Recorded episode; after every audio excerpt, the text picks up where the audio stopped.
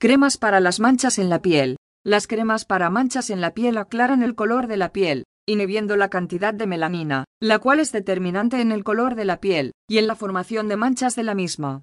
Las cremas para manchas en la piel son utilizadas para tratar zonas particulares del cuerpo.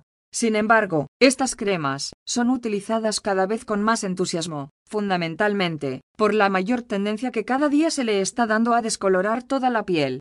Estos productos para desmanchar la piel están constituidos por diferentes compuestos químicos, que en su mayoría causan efectos adversos, razón por lo cual su uso es regulado en muchos países, aunque los productos de venta libre y los de venta ilegal cada día se incrementan más. Las personas que usan estas cremas sin la debida prescripción médica, lo hacen sin conocimiento de los riesgos a los que se someten. La aplicación de esos productos a largo plazo, sin estudio previo por parte de un especialista, representa un riesgo importante ya que los mismos se absorben a través de la dermis y son absorbidos en la sangre, acumulándose eventualmente en algún órgano en particular.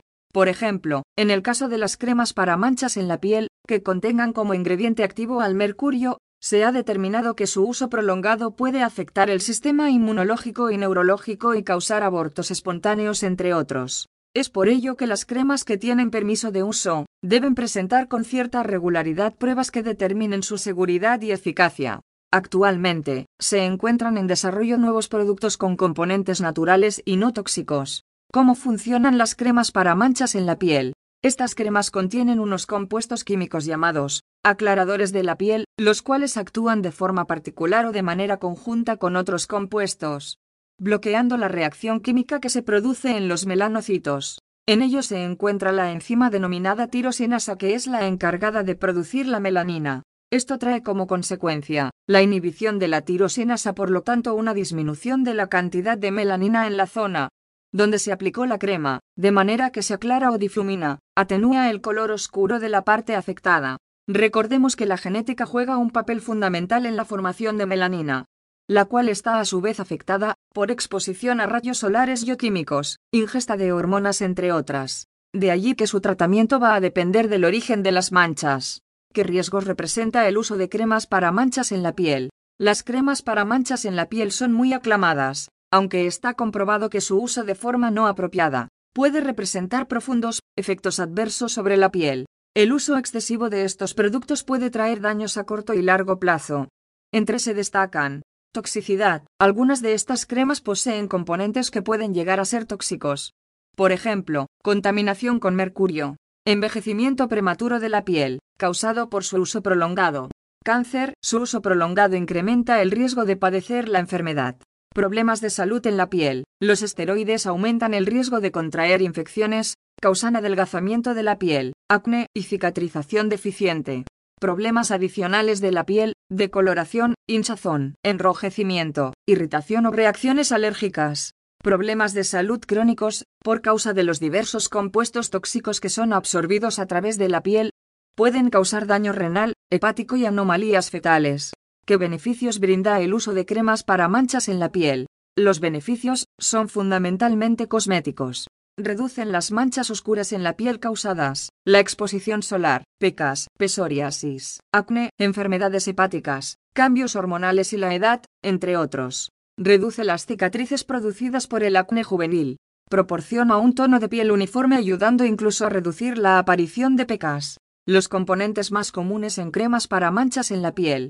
Uno de los componentes más utilizados en este tipo de cremas es la hidroquinona, que se considera como uno de los más eficaces. El ácido cógico, el cual es extraído de un hongo, es menos eficaz y generalmente se combina con la hidroquinona.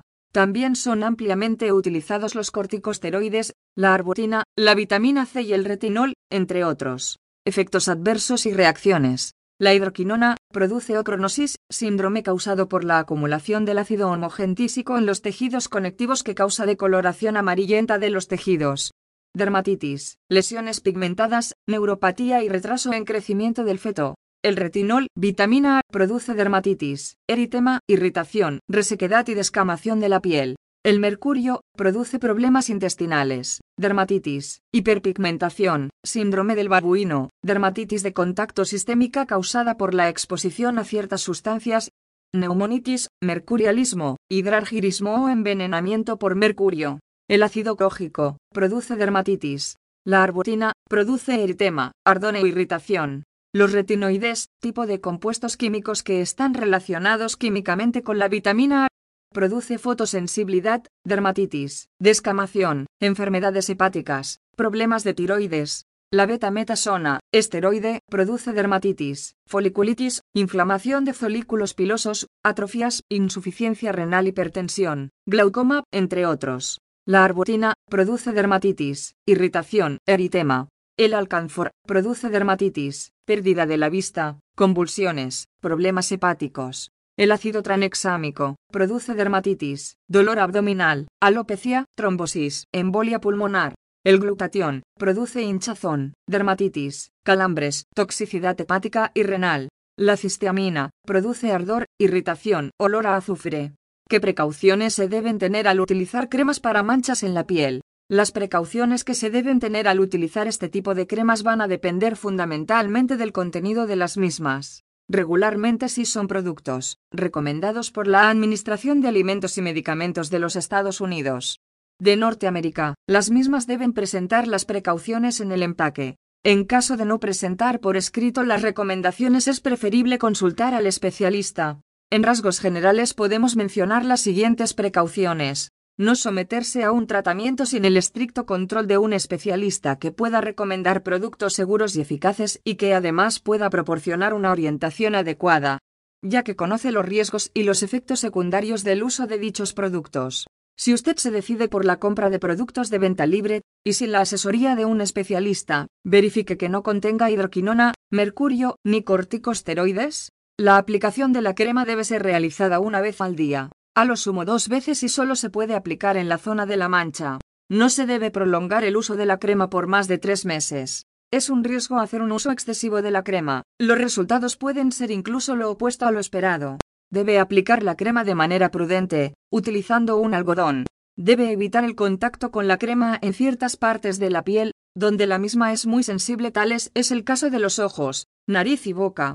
Debe lavar muy bien las manos después de aplicarse la crema debe mantenerse alejado del sol, y si no lo hace, debe utilizar protector solar eficiente.